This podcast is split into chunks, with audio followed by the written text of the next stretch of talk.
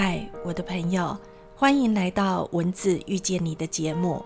文字遇见你，我们一起遇见更好的自己。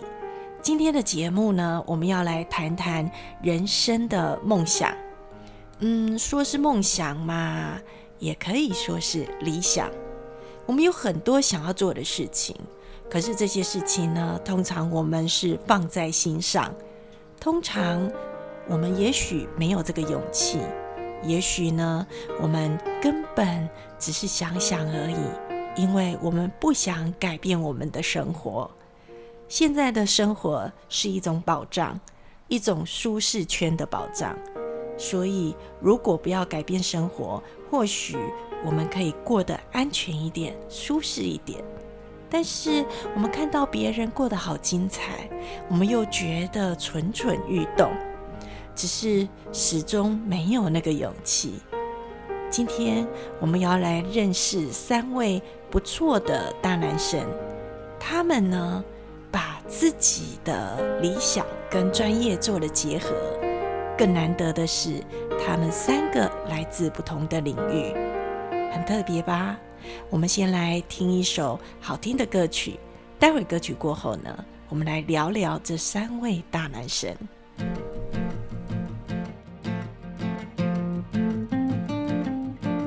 Was 21 years when I wrote this song. 22 now, but I won't be for long. People ask me, when will you grow up to be a man? But all the girls I loved at school already pushing prams.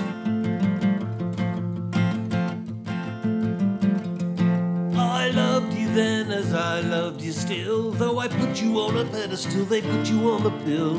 Don't feel bad about letting you go. I just feel sad about letting you know.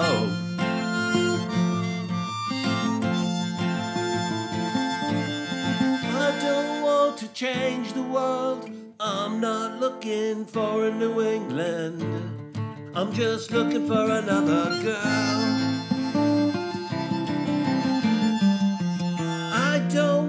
Change the world. I'm not looking for a New England, looking for another girl. 不知道您有没有这样的经验？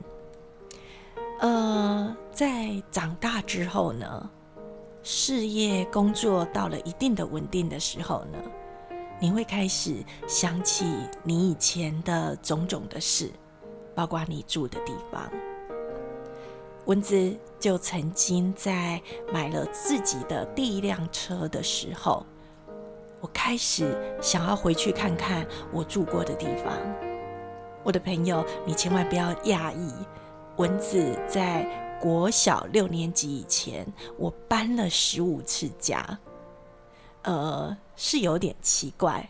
早年台湾的警察人员就是这样子调来调去。所以我的读书变得很不安稳，但是也造就我有很多很多地方的回忆。而我最想回去的那个地方呢，是在竹南的赵南国中旁边，我住的第一个自己的家，也是爸爸第一个买的家。然而在之后呢，我也开着它去过很多我们曾经住过的家。人都会这样。我们先来听听探索水产钟正南执行长，他也是，他为什么会回到宜兰呢？跟着他一个久久忘不了的牵念有关系。我们来听听他怎么说。宜兰是妈妈的故乡，所以从小就很喜欢这个在地的环境、自天然资源。因为我本身是来自日本料理的厨师这个行业，那我在业界也做了十几年的时间。那为什么会回来故乡创业？就是说，呃，我们在都市有时候要找食材哦，其实找到不是自己。满意的那个样子，可是我们知道，在宜兰的产地，甚至在花莲这一块，其实它的产地的鱼食材应该是长成什么样子，我们很清楚。所以十二年前回到宜兰创业的时候，我就选择了加工。那我觉得，哎，这一路以来哈，真的还蛮，呃，运气还蛮好的。在这一个十几年当中，我碰到了呃不同的面向的人，呃，会认识黄博士哦，是因为。回来宜兰刚做加工创业的时候，我们因为宜兰县第一届的 SBIR，那认识了当时在实质中心的张小金小姐，哦，她鼓励我去做创新的技术的开发啊，所以因为那次的机缘，所以后来就认识呃张小金小姐的老公黄炳义博士。人的缘分真的很特别。当初如果不是妈妈故乡的呼唤，中执行长也不会回到宜兰。而因为政府的创新发展的辅导专案，又让他认识了黄炳义博士。然而，宗执行长又是在什么样的机缘之下认识了蔡启林先生呢？我本身是饲鱼，啊嘛有做搬饭，啊因为你做搬饭过程当中去找通路，当啊熟悉到这个咱即马公司内底的总执行长，啊我就掠我家己饲上好鱼啊，啊去找咱即马公司的总执行长，王执行长执行长，即尾鱼啊，我饲的即尾鲟龙鱼有够赞的，阮饲的饲伫山顶的啊，环境搁好，啊饲的饲料搁是无毒的饲料。啊，迄个时阵呢，执行长伊当啊，甲即个鱼啊，当啊摕落去哦，因的客户落去做使用。结果伊转来声音是讲，即个鱼啊，还佫袂使，品质还佫无够好。啊，迄个时阵我就讲啊，尼毋对啊，我这个上好的鱼啊，为什么还佫袂使？啊，伊当初甲总执行长开始熟悉了后，执行长互我一寡方向，就讲，其实逐个饲养者吼，拢讲家己鱼啊上好。啊，爱搁较深入了解，啊，即个鱼啊，伊真正下原来伊是虾米的味？啊，鲟鱼当中，我就甲咱家己的鱼啊，甚至我行出国外，发现讲咱国外野生的即种的即个鲟鱼，真正好食无味。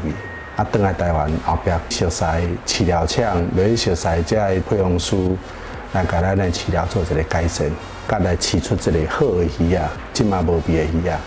过几冬后，我搁找执行长，搁甲即个鱼啊，搁摕到执行长讲，执行长来，你搁试看觅，咱即个鱼啊，即卖品质已经提升啊。啊，执行长，敢若伊家己饲就讲，即个已经无共款啦，比较早好太济啊。即个理念的话，一个感觉就是，鱼啊好好啊饲，因为即尾鱼啊饲好了后，是要入咱腹肚，啊，所以伊的品质是最重要的。